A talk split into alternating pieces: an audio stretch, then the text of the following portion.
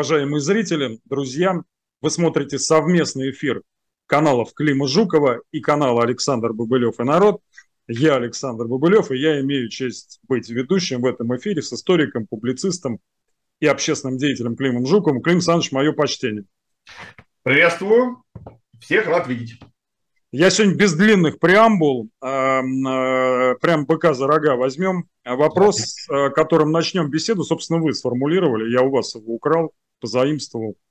Вот, повинную голову меч не сечет. За кадром он прозвучал, и звучал он примерно так. А как мы будем жить-то с такой структурой, как нынешняя производительных сил в стране? Потому что та структура экономики, которая у нас сейчас, она максимум, ну, какую-нибудь вот одну, максимум две Беларуси может прокормить. Я, с вашего позволения для зрителей, чуть разверну этот тезис. Вот э, при этой структуре экономики, друзья, и я системе управления. Мы с вами и раньше-то не шиковали.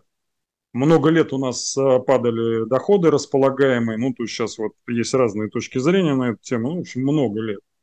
И э, в условиях нынешних санкционного давления, в условиях, когда падают доходы, доходной части бюджета – и растут расходы расходной части бюджета. Ну, в общем, как-то можно сказать, что тренд падения уровня жизни только усилится. Клим Александрович, а вот, э, как говорят математики, а если эту функцию к пределу-то устремить, что будет-то? К сожалению, я не обладаю настолько полной информацией о всей нашей структуре производства и ее характере на местах, чтобы в это уравнение вставить необходимое количество известных. Поэтому полного ответа у меня, конечно, нет. С другой стороны, если мы обратим внимательно наше внимание, внимательное наше внимание на то, что у нас происходит прямо сейчас, то вроде бы это очень тревожно, что говорит о качестве управления, наверное. У нас за год уже совершенно абсолютно стало ясно, что жареный петух уже прилетел и клюет. То есть уже конкретно пора браться за ум и что-то решать. Вот конкретно. Мы уже как-то с вами говорили, что всем думающим людям было все решительно понятно году к 2004 Ну ладно, не решили к четвертому, к четырнадцатому не решили. Ну вот к двадцать второму-то уже нужно было опомниться, откровенно говоря. Но нет. Несмотря на все разговоры о том, что у нас будет импортозамещение и технологический суверенитет, за год несмотря на то, что движений сделано очень много, у меня складывается впечатление, опять же, основательно доложить не готов сейчас, но у меня складывается впечатление, такое мое вот суждение оценочное, что движения скорее разогревают атмосферу, чем делают что-либо реальное. То есть у нас основные наши э, интеллектуальные усилия направлены на то, чтобы найти нового покупателя на нефть и газ а также лес, ну и все остальное сопутствующее. Раз у нас э, значительная часть рынка Европы потеряна, не вся, но значительная, так значит нужно найти нового покупателя. Не провести форсированную собственную индустриализацию, чтобы, да ладно, бог с ним, полный технологический суверенитет, хотя бы какие-то основные э, отрасли полностью своей продукции закрыть. Вот ничего подобного не делается. У нас теперь вместо Европы будет Китай. Как у нас Китай э, покупает нефть и газ, мы уже видим. Там дисконты относительно старых европейских, по-моему, 20-30%. Тем более, что столько, сколько Европа покупала, Китай пока еще не покупает. Соответственно, ущерб огромный, откровенно огромный. Но э, что, что можно было бы сделать? Ну, посмотрите, пожалуйста, что делает Ленин. Я все время сравниваю с успешными, так сказать, как сейчас говорят, кейсами, с успешными кейсами. Что делает Ленин в 18 году? Заметьте, в 18 когда российская наша РСФСР сократилась до 8 республик, сборная интервентов из 15 стран на территории бывшей Российской империи, две, две трети России – это белогвардейские правительства, наступление на Москву разворачивается. Ленин, однако, э, открывает вузы, открывает технологические и технические училища, которые готовят кадры для будущей индустриализации. И в это время готовится план Гойл-Ро. То есть Вот кому было тяжелее тогда большевикам или сейчас нашему буржуйскому правительству? Давайте сравним. У кого санкции были серьезнее, у кого положение экономическое, военное, демографическое, какое угодно было серьезнее.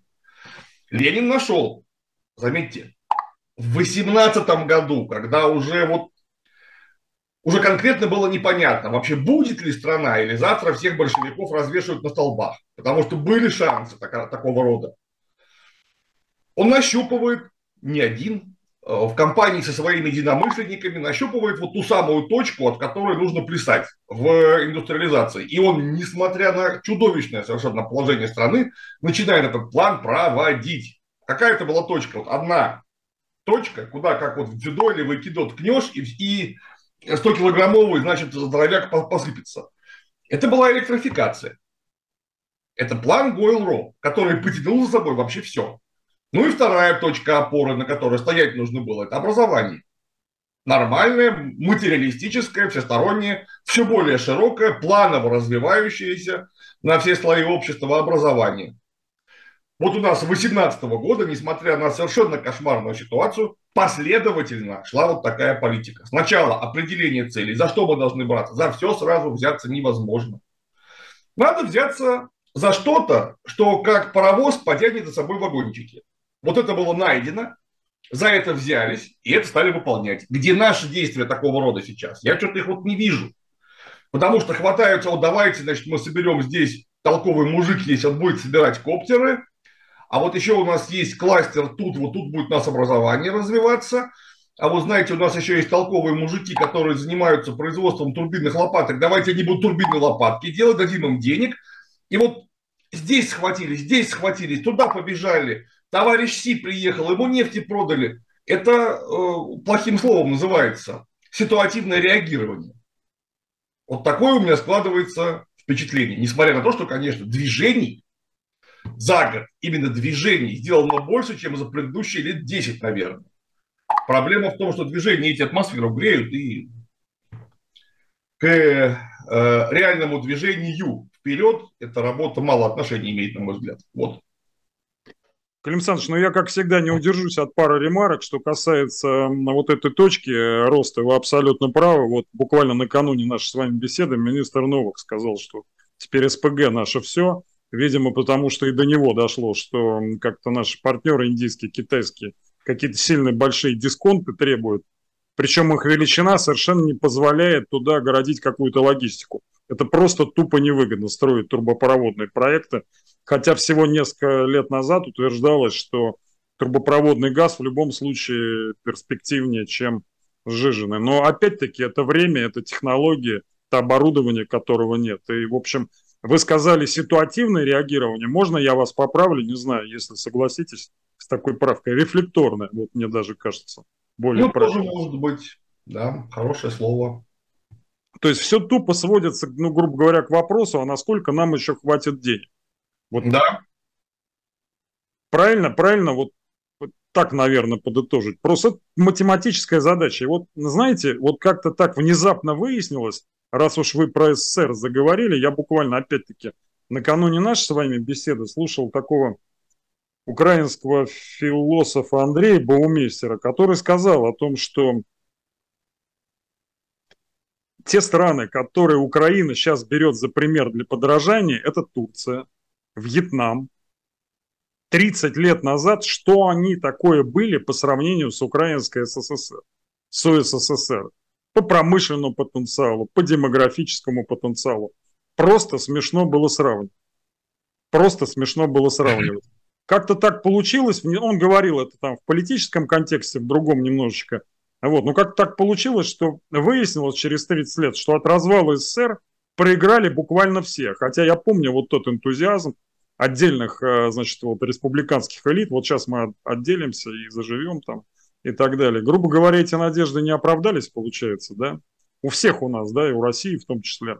По-моему, это очевидно, у вас выигравших нет вообще, кроме, и это важно, вот такой узенькой прослойки людей, которые успели запрыгнуть в нужный вагон на электричке. У них-то все очень хорошо, и конкретно они выиграли от души.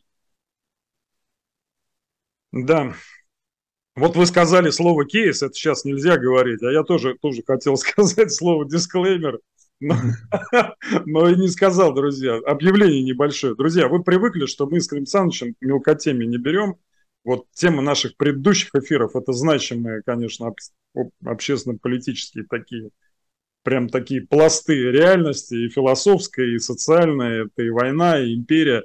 И я задумал следующий наш эфир под общим названием «Политика» этот эфир, он будет такой подготовительный к этому большому эфиру. Мы просто в ходе него прожуем вот некоторые тезисы, чтобы потом на них не останавливаться в этом вот большом политическом эфире.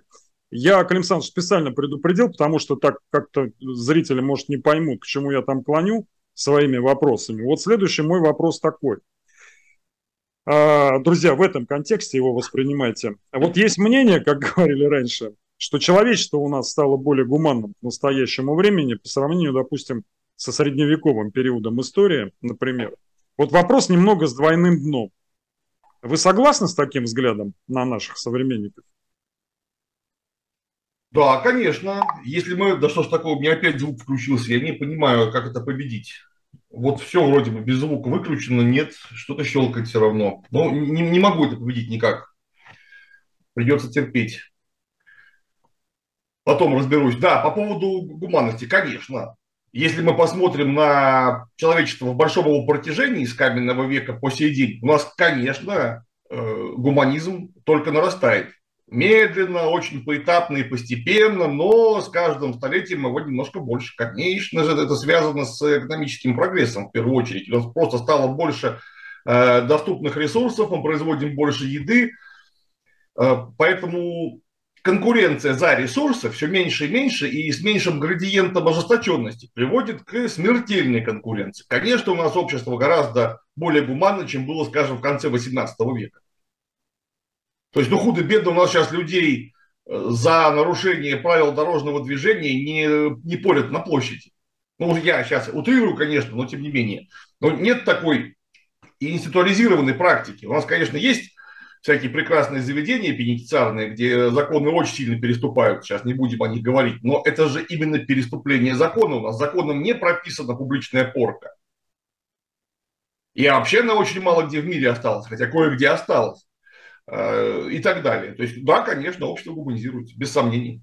А вот что касается элиты, я тут сейчас одну фамилию помяну, вы, наверное, это как-то меня не очень одобрите. Жозеф Деместер был такой.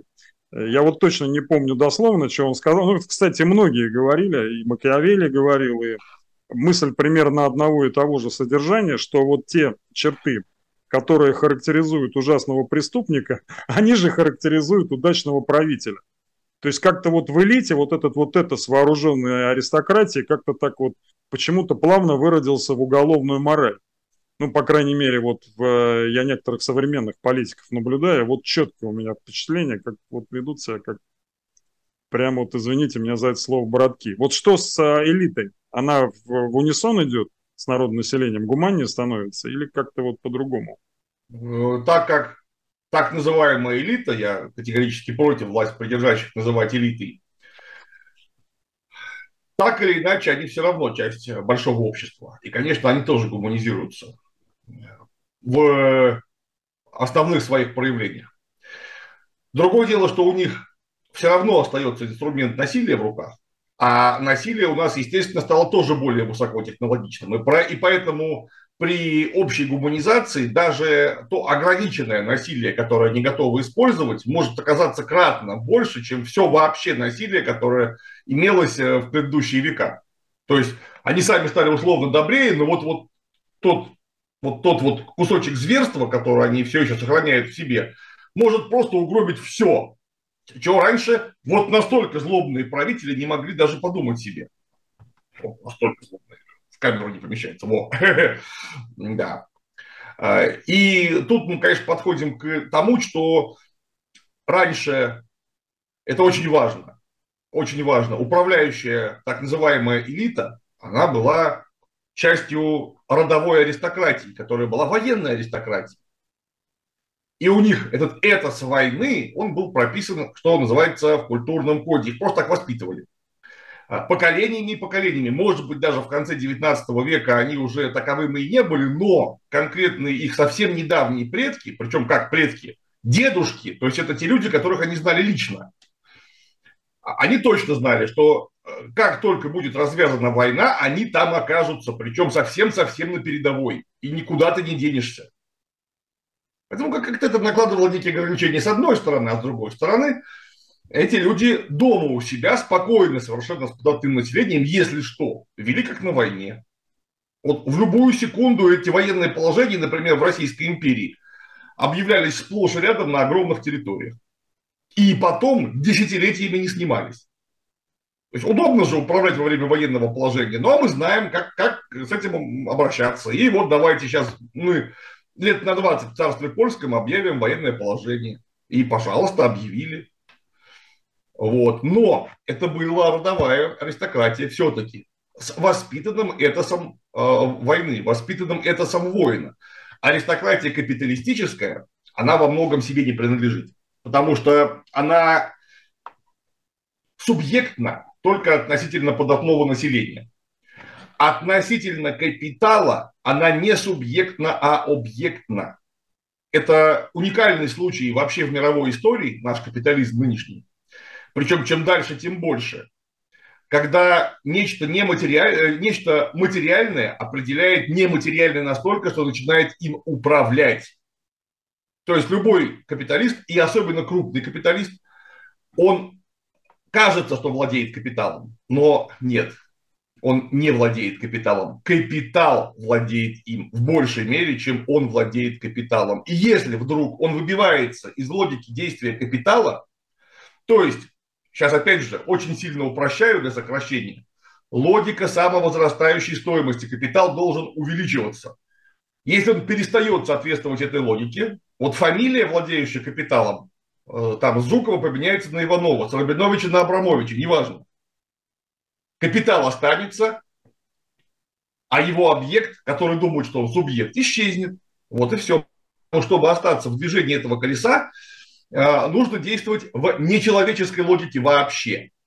А она не имеет никакого отношения ни к понятиям бандитов каких-либо, ни к воинскому этосу феодализма, ни к э, разделению э, свой-чужой в племенном обществе первобытности. Это просто внечеловеческая логика, когда можно пожертвовать всем, и я подчеркиваю, это все, это не преувеличение, вообще всем, только бы возрастал капитал, чтобы остаться в колесе этого самого возрастания.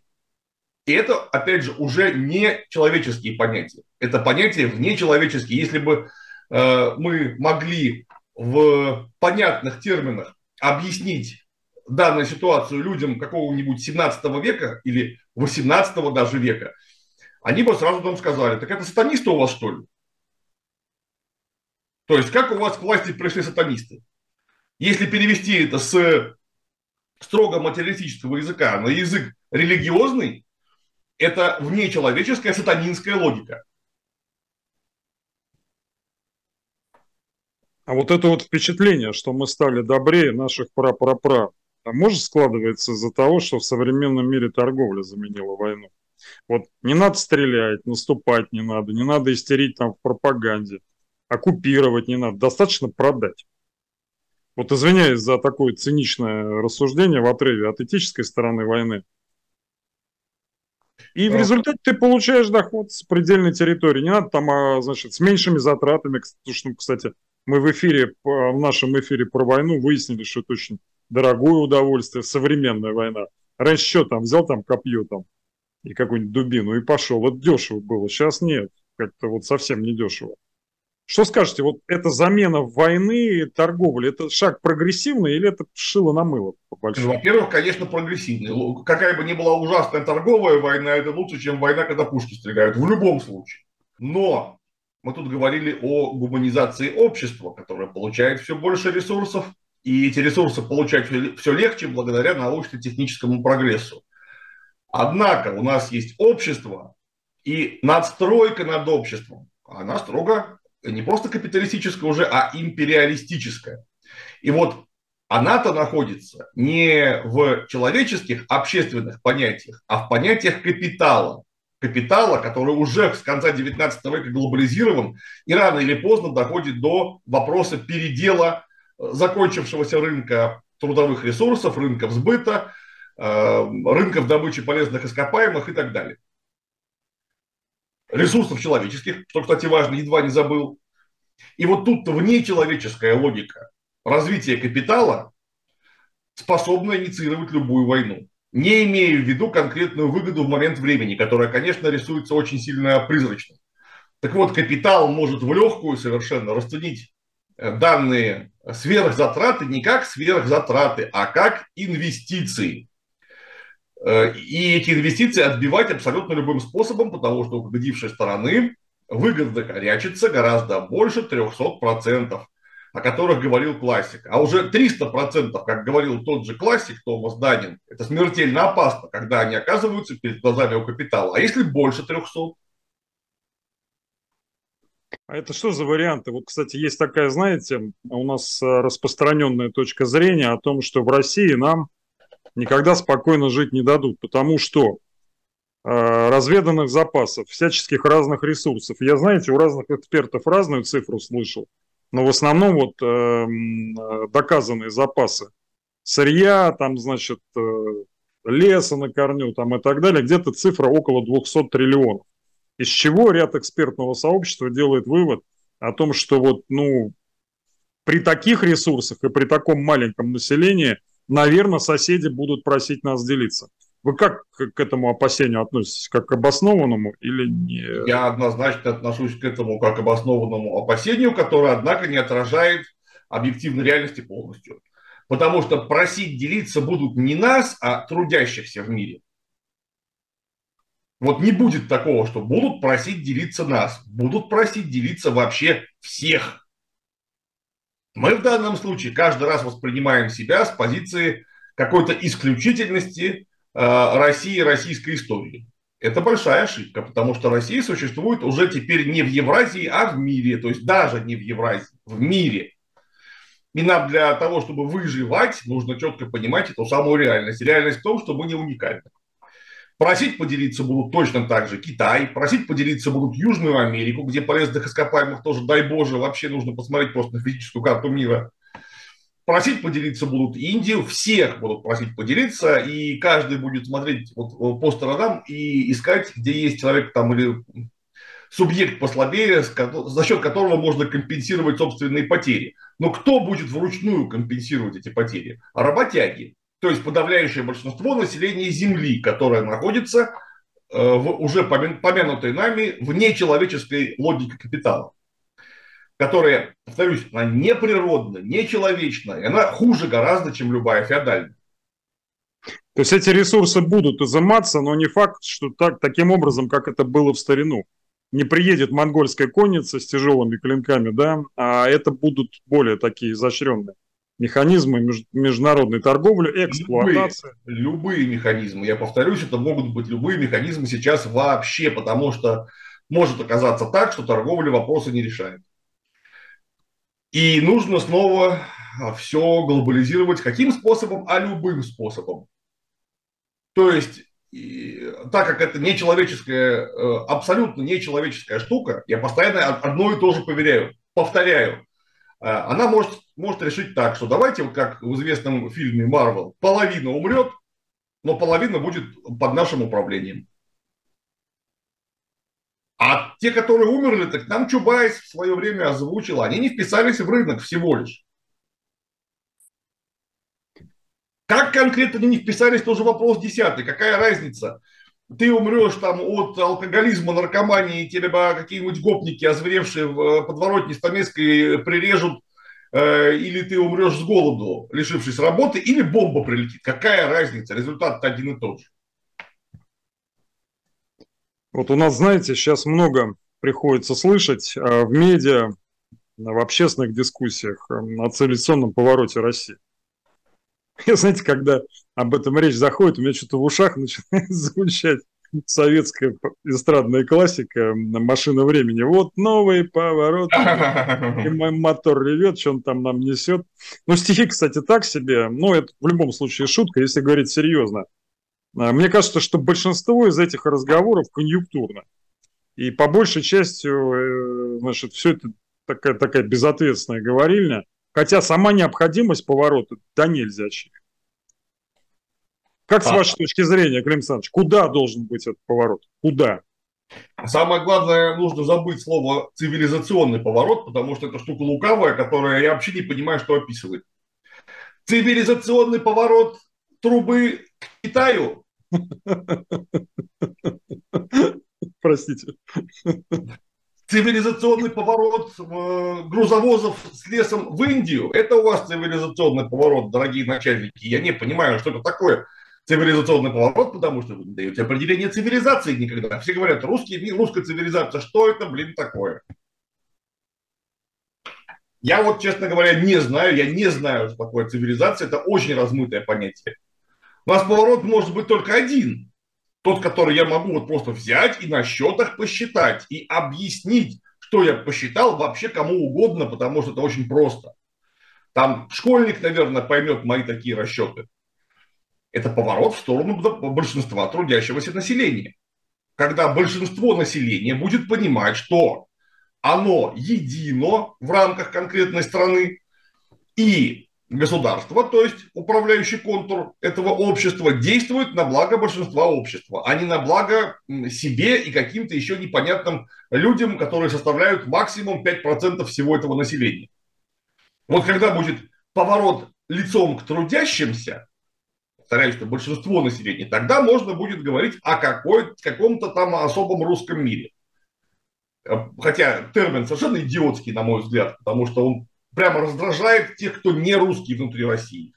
Это опасно просто, это такое, просто декларировать опасно даже. Ну да ладно, давайте пока этот термин э, примем.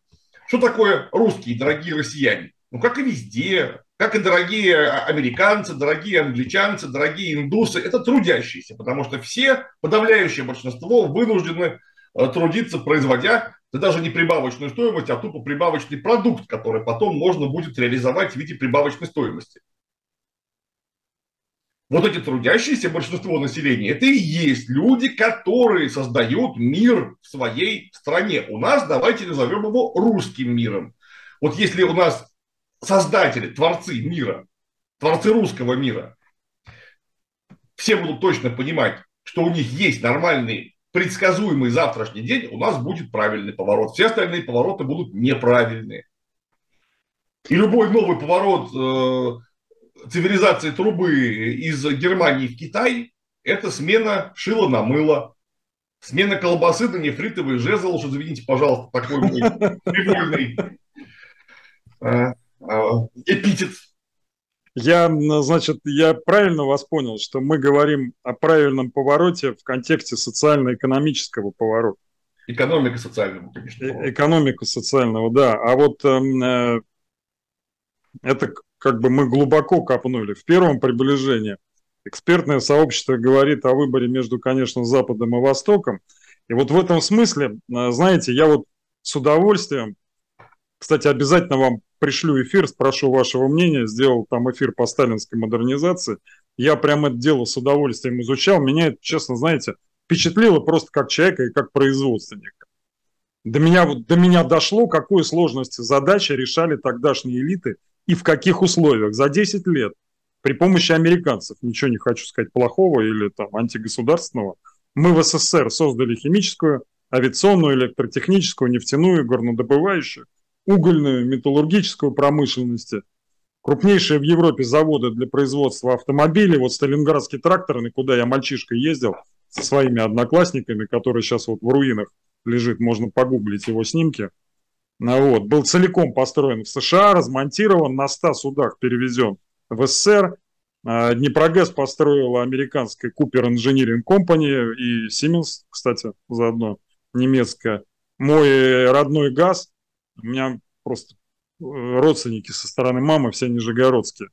Значит, построил Аустин, АЗЛК там по проекту Форда, Магнитка, точная копия металлургического комбината в, в Индиане. Вот извиняюсь за длинную подводку, Клим Александрович, зато вопрос короткий. А возможно ли хоть какая-нибудь модернизация в нынешней санкционной блокаде теоретически? Во-первых, во-первых, тут нужно сказать, что все, все вышеперечисленное не является э, всей правдой. Потому что, например, Днепрогэс, а, на Днепрогэсе стоят отечественные турбины. Каковы к тому времени могли делать страны 4 в мире вообще-то. И кто такой был Купер? Полковник Купер, который у нас тут работал над Днепрогэсом, консультант всего лишь. Он не строил Днепрогэс, извините, пожалуйста. У нас все наши, ну, не все хорошо, многие из перечисленных заводов в самом деле сделаны по американскому проекту, но они не сделаны, многие из них не сделаны в Америке. Это приехал, опять же, американец, был привезен... Аль, Альберт Кан вы имеете в виду? Да, да, да, конечно, Альберт Кан был привезен за очень большие деньги. А Альберт Кан это был что? Мировая звезда типового планирования промышленных зданий типового планирования промышленных зданий. То есть не нужно было разрабатывать отдельный проект Сталинградского тракторного или, скажем, э, Харьковского завода. Вот у него просто была, была палочка-выручалочка. Можно было спроектировать один завод и построить его везде. И, причем так это ловко было у него придумано, что невзирая на условия подойдет. Но он не знал наших условий. Это работали наши инженеры, наши конструкторы, наши архитекторы. Это не американцы построили, извините, пожалуйста.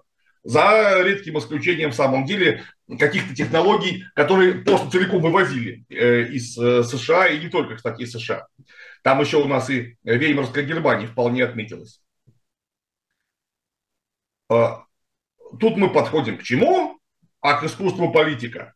Мы же у нас думали поговорить в следующий раз конкретно про политику. Да, большой эфир политика будет, напомню. Да. А вот мы к искусству политика подходим, потому что давайте почитаем любую работу Ленина, э, которая была бы написана э, в преддверии описываемых событий или непосредственно во время описываемых событий. Ну или, например, Сталина, да черт возьми, того же Бухарина. Давайте почитаем.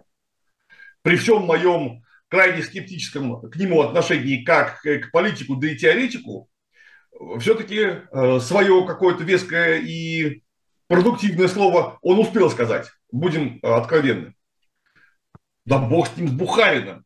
Троцкого давайте Лейбу Давыдовича почитаем. Вот давайте Троцкого прям почитаем. В одном месте, хотя бы там, есть что-нибудь типа коллективный Запад, русский мир, э, противостояние цивилизации, вот вся эта чушнина хоть раз там вообще упомянута, хоть раз.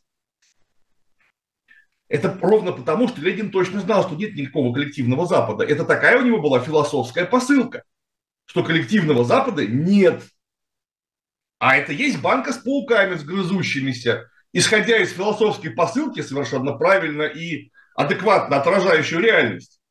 Он политику практическую выстраивал так, что она была адекватна окружающей ему реальности. Он действовал не во благо какого-то русского мира абстрактного, а во благо трудящихся, что было совершенно понятно а, всем хоть сколько-нибудь думающим трудящимся, просто потому что материальные подтверждения действиям этому были. И он действовал э, в контакте не с каким-то коллективным Западом, который, видимо, наша управляющая верхушка нынче сама верит по-настоящему, а он действовал с банкой с пауками.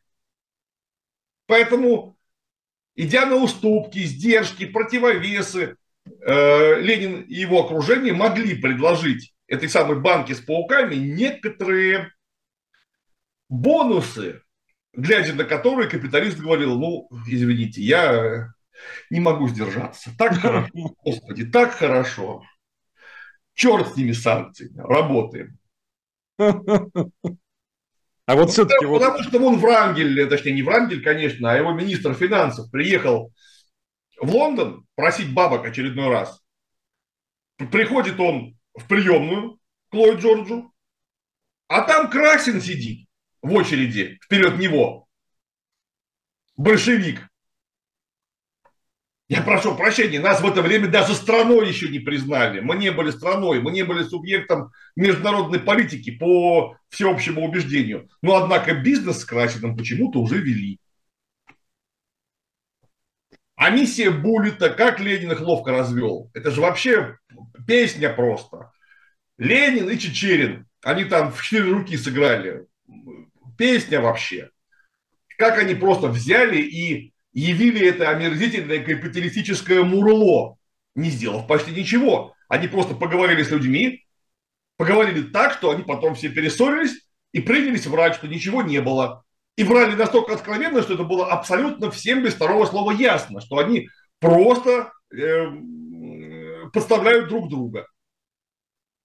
Ну, кстати, про миссию Буллета я, наверное, скоро большой ролик сделаю, часа на полтора. Так, для понимания. А то вдруг выяснилось, что это э, темна вода в облацах для подавляющего большинства публики. Вот, это происходит политика, конечно. Тут, кстати, в этом месте э, вы мне дали основание попросить, вы этого не делаете, но я, это я попрошу зрителей подписываться на канал Клима Жукова, на котором, вот я не знаю, я не подпускаю ни одного ролика. Друзья, если вам не сложно, как говорится, нажать на клавишу подписаться и колокольчик, сделайте это. Это, как говорится, будет правильное действие. А вот все-таки вот в этой вот... Я сейчас долго говорил, резюмирую буквально в двух словах из правильных философских посылок проистекают правильные практические действия. Это, конечно, не обязательно, то есть можно быть офигенным философом, а просто ничего не делать. Но нет, я сейчас говорю про практиков, политиков. Он тогда успешный практик, когда он адекватно реальность осознает. Потому что наши люди, там, которые говорят про какой-то коллективный Запад, они, они долбятся в этот коллективный Запад как в бетонную стену головой, без большого успеха но потому что они неадекватны текущей реальности. Вот и все в своей философии сугубо идеалистической. Это сейчас была реклама материалистической философии диалектики, если что. Кстати, Гегеля сегодня обязательно вспомним, друзья, не переключайтесь. А что касается, что касается а, вот этой вот дилеммы, да, ну, понятно, что она во многом искусственная. Вот мир как бы, если послушать э, какие-то политические новости или общественные там, политические дискуссии. Вот из них вроде бы вытекает, что в мире существует этот самый Запад, который, в общем-то, это уже понятие даже, я бы сказал, не географическое, Клим Саныч, а такое политическое, да? Конечно. Запад это сейчас... Относят. Да, это так, на секундочку, страна, которая восточнее, чем что бы то ни было, да. И, условно говоря, вот считается, что э, второй полюс это есть некая Азия, вот этот политический Запад, и это Азия без вот этой вот Японии, которая есть фарход этого политического Запада на Дальнем Востоке. Вот э, и как дурни по избе, да, люди там, значит, метаются между двумя этими альтернативами. Если не Запад, то Азия. Азия же, вот я помню, в начале 2000-х считалось, что это такой набирающий силы регион. И даже говорилось о том, что вот он-то и положит конец гегемонии этого политического Запада. Запад получил второй шанс на гегемонию, но мы об этом поговорим подробнее как раз вот в политической передаче. Вот сам вот этот вот тезис, да, э, вот один из сценариев поворота России прочь от Запада, он вообще верный в моменте или там хотя бы как-то, да, вот, вот просто не хотим видеть ничего западного, у меня в этот момент возникает вопрос, а оборудование-то хотим? Вот я лично хочу западное оборудование. Как производственник. Как обычно, несколько моментов есть. Потому что первое, то, что это мы прямо сразу видим, это опять это рефлекторно-ситуативное реагирование. Только что вот мы устами тех самых людей, которые сейчас у нас при власти сидят, от лица всего народа мы изрекали, что ой, мы же тоже Запад, давайте в э, семью народов вольемся, и бежали туда с упорством, достойным лучшего применения, откровенно. Потом тут эти же люди нам доходчиво объясняют, что нас там, знаете, обманывали. Обманывали. Теперь мы точно так же ломанемся на восток. Друзья мои, на востоке вас обманут гораздо лучше, чем на западе.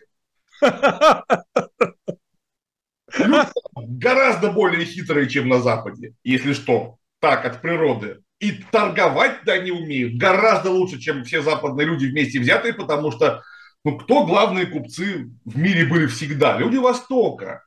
Мы что-нибудь знаем про немецкий базар, а про восточный базар? Вы, кстати, господа власть придержащие, когда-нибудь на базаре-то, ну, нет, когда-нибудь-то, конечно, были. Давно вы там были на восточном базаре? Ну, зайдите, поторгуйтесь, вы узнаете, что такое восточные люди. Это первое. Второе. Это просто уже конкретно про соображение, здравый смысл. Здравый смысл, вот меня еще бабушка учила, что все яйца в одну корзину складывать не стоит, потому что яйца бьются, если ты одну корзину уронишь, ты побьешь все яйца. А если они будут в двух корзинах, так ты всего лишь половину побьешь. И, по-моему, это даже доказывать специально не надо. Вот вы когда занимались этой большой геополитикой в нашем исполнении, почему сразу было э, не, как это нынче говорят, диверсифицировать потоки направлен... направленности? Почему было половину активов не выводить, если уж мы имеем в виду про нашу эту экспортную ориентированность и все остальное – на восток. Почему у нас заранее были выгодные коллаборации с Китаем, Индией, да той же самой Японией э, не построены? Давным-давно время было, деньги были, возможности были. А вот теперь, ой, нас на Западе обманули, давайте теперь лободем на восток. Да что за бред такой-то, господи, боже мой. Ну и третье, это, конечно, да. Уж если мы оказались встроены в западный так называемый мир, а мы оказались встроены то, с чего мы начали, усилиями наших власть придержащих, то как мы теперь от него откажемся? Как мы откажемся от американского инжиниринга по нефтедобыче, извините, а он процентов на 90 состоит у нас из американского оборудования, как говорят нефтяники. Там процентов 90 тупо американское оборудование. Как он там называется? Texas, Texas эта фирма-то у них большая, главная, забыл, ну, бог его знает. Э, как мы откажемся от микрочипов того самого азиатского Запада? Как мы от него откажемся? То мы сами их не производим. Мы можем производить эти самые чипы для того, чтобы оснащать ракеты. На него там слишком э, мало нанометров не нужно, там 30 нанометров или там сколько сейчас считается хорошо. Там и 120, и 150 пойдет, в общем, они и, так нормально летают. И это, безусловно, да. Обрабатывающие станки, которые у нас, внимание, по-моему, на 5% собственная потребность обеспечивается сейчас. А все остальное это станки в основном с Запада. У как нас нет станкостроения, у нас а? оно было, у нас его нет. Станкостроения у нас нет. Ну вот я слышал, что примерно на 5% у нас собственными станками обеспечивается промышленность. Просто, а как мы физически собираемся вот сейчас раз и отказаться от Запада? А я скажу как. А у нас же, не скрываясь, говорят об чем? Побочном э, импорте через э, левые страны. И очень обижаются, когда левые страны говорят, нет, мы вам тоже не будем западные станки продавать, пускай в три дорога. Ну, все же привыкли, что можно обойти некоторым образом. Купить не в Германии, а в Казахстане. То же самое немецкое оборудование. Или еще как-нибудь вывернуться. Вот только про развитие собственного танкостроения почему-то речи нет. Даже вот. мысль не заходит такая, да. Да, да. лучше же как-то, ну не в Германии, хорошо, в, в Казахстане купим. Не в Казахстане, так в Киргизии. Про Восточный базар вы сказали, можно поделюсь э, своим наблюдением от посещения оного места. Это был в славном городе Ханой, это север Вьетнама. Я как-то, э, меня мой э, гид, который меня сопровождал, так вежливо поинтересовался, а почему я купил килограмм папайи. Я ему сказал цену, я сейчас не помню точно. Он так только вежливо крякнул и сказал, что больше я так никогда не делал. Если мне нужна папайя, значит, Саш, дай мне деньги, сказал он, я дам их своей жене, она пойдет, значит, на рынок и купит тебе, Клим Саныч, в 200 раз дешевле. О, нормально. То есть моя бледнолицая физиономия, высадившаяся из такси с кондиционером, ну просто не положено мне было подать, подать по той цене, по которой эти полезные фрукты были, могут быть проданы вьетнамской женщине. Я эту цифру просто запомнил, поэтому вот что касается восточного... Да, это я отличненько помню, как в Бангкоке, да, в Бангкоке а, а Бангкок это совершенно далеко не Ханой, там все очень сильно более цивилизованно. Но я зашел на рынок, просто проходя, и там какая-то электроника продавалась. Я просто решил прицениться. Я не собирался ничего покупать э, к телефонам. Захожу, это, это не магазин э, в центре, повторяюсь, это именно на рынке магазинчик. Магазин в центре, там все будет как э, в Лондоне, Москве, неважно где, там не, не, не отличается ничем. Но вот на рынке захожу, а там нет ни одного ценника вообще. Ни на чем. Кого-то это может удивить. Спрашиваю, сколько стоит телефон? Глядя на меня, честно, совершенно мне мужчина низкорослый говорит, сумму, которая, если перевести на доллары, получится 2000 долларов. Я прямо с этого у меня аж глаза вот так, так сколько, сколько? Вот, я беру, чтобы он точно понял, беру телефон, ой, телефон, калькулятор, набираю на нем цифру, протягиваю ему, написал 20 долларов. Сошлись на 40. Меня вот этот диапазон торгов, конечно, тоже. И если вам показалось, дорогой Клим что вы купили дешево, Конечно, Нет, я уверен, что он точно знал, насколько меня развести. Да. Ладно, я вас опять заболтал. Вот что касается вот этого, а, значит, нашей западной зависимости. А у нас вообще вот вопрос к вам как к историку. По времени мы а, с Западом разве примерно не с Ивана Третьего взаимодействуем?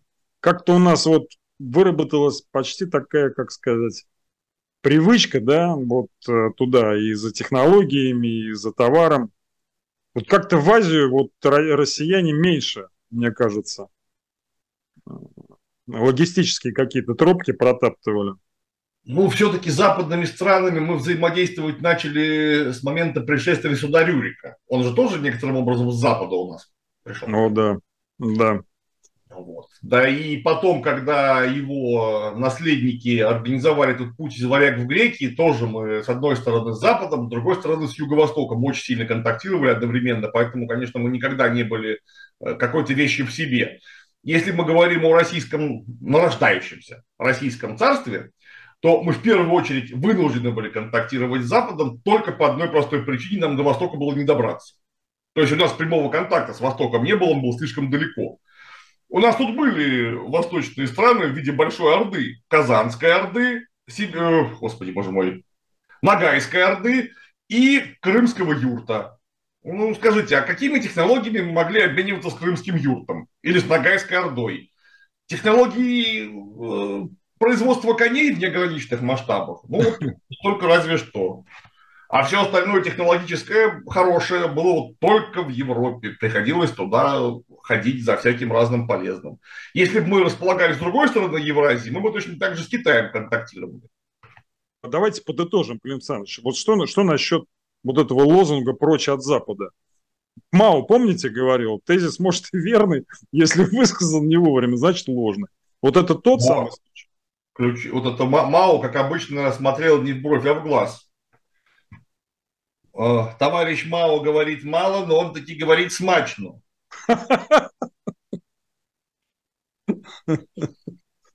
Да. Я не знаю, что такое прочь от Запада. Вот честное слово. Потому что у нас это прочь от Запада, я прошу прощения, оно выглядит в виде пропагандистского лозунга. Потому Есть что... много лидеров мнений, пропагандистов, которые говорят, все, мы поворачиваемся, ничего нам от вас не надо. Я на них смотрю, на этих людей, и понимали, что они в жизни никогда ни, в нитку в иголку не вдевали просто. Вот. Дмитрий Анатольевич наш визирь, он же у нас недавно прямо сказал символическую фразу, что если они не хотят продавать нам свои фильмы, мы их будем воровать с торрентов. Ну, я сейчас не цитирую, но смысл такой. Скажите, пожалуйста, а почему э, Медведев не сказал, а мы будем свои хорошие снимать фильмы? Нет, мы будем смотреть ваши, но бесплатно, но мы продолжим смотреть ваши фильмы. Ведь такая же э, нить рассуждений прослеживается за этим пиратским высказыванием. Маргарита Симоновна как-то тоже жаловалась, что у нее за время блокировки Инстаграма не, необъяснимым образом на ее странице там выросла подписка, да, вот все эти разговоры про блокировки Ютуба, а где отечественный аналог? Может быть, Рутуб, может быть, ВКонтакте. Вот как-то вот, э, вот, это вот, вот этот вот разрыв мне вот смотрится каким-то то ли эмоциональным, то ли каким-то вообще таким, как сказать, вежливым, Клим Александрович, я даже не знаю.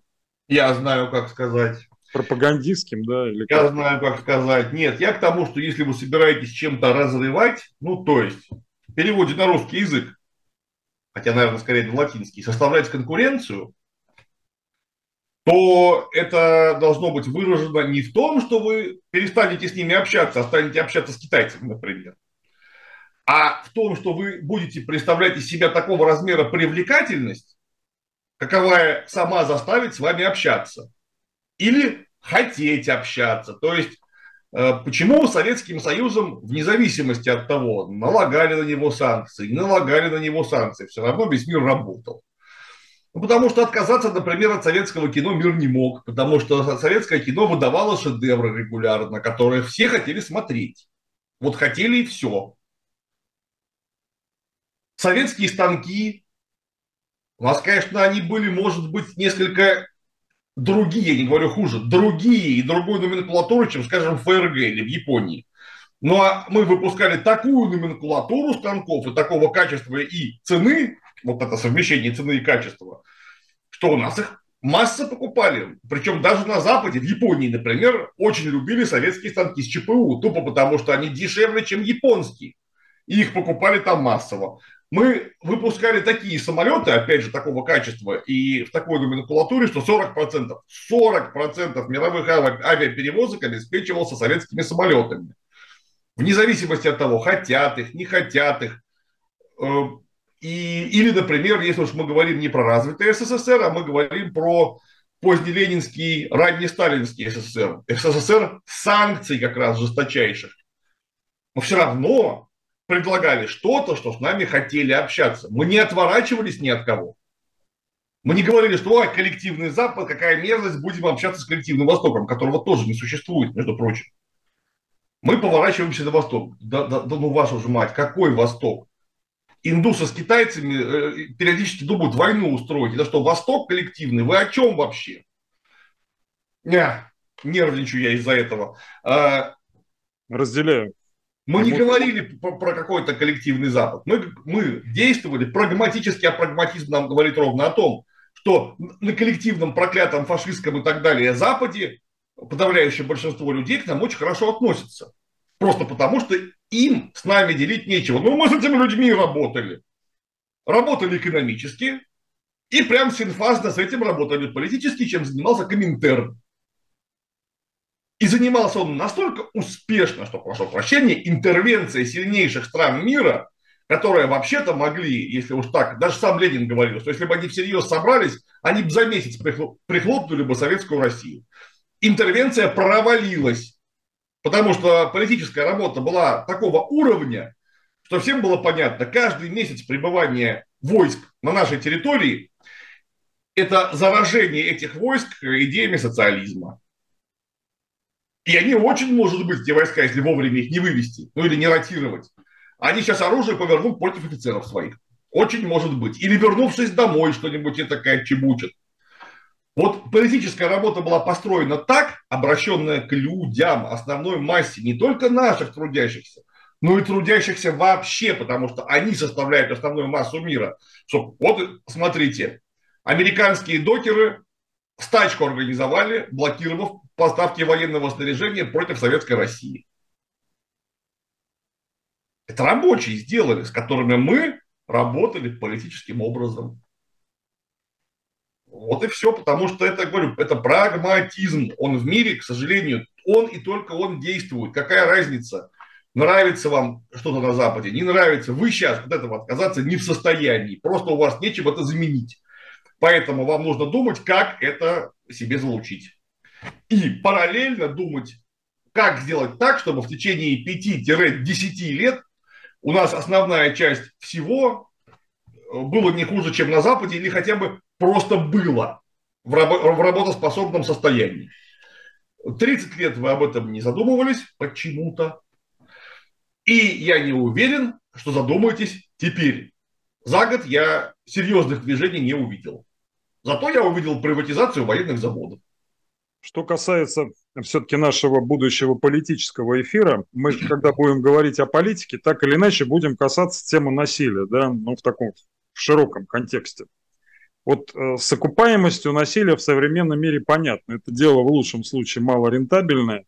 Ну, ну, я прежде всего имею в виду в военном контексте, да, а в большинстве случаев убыточное. А вот эффективно ли насилие идеологическое, философское, политическое? Клим Александрович, как вам такой вопрос?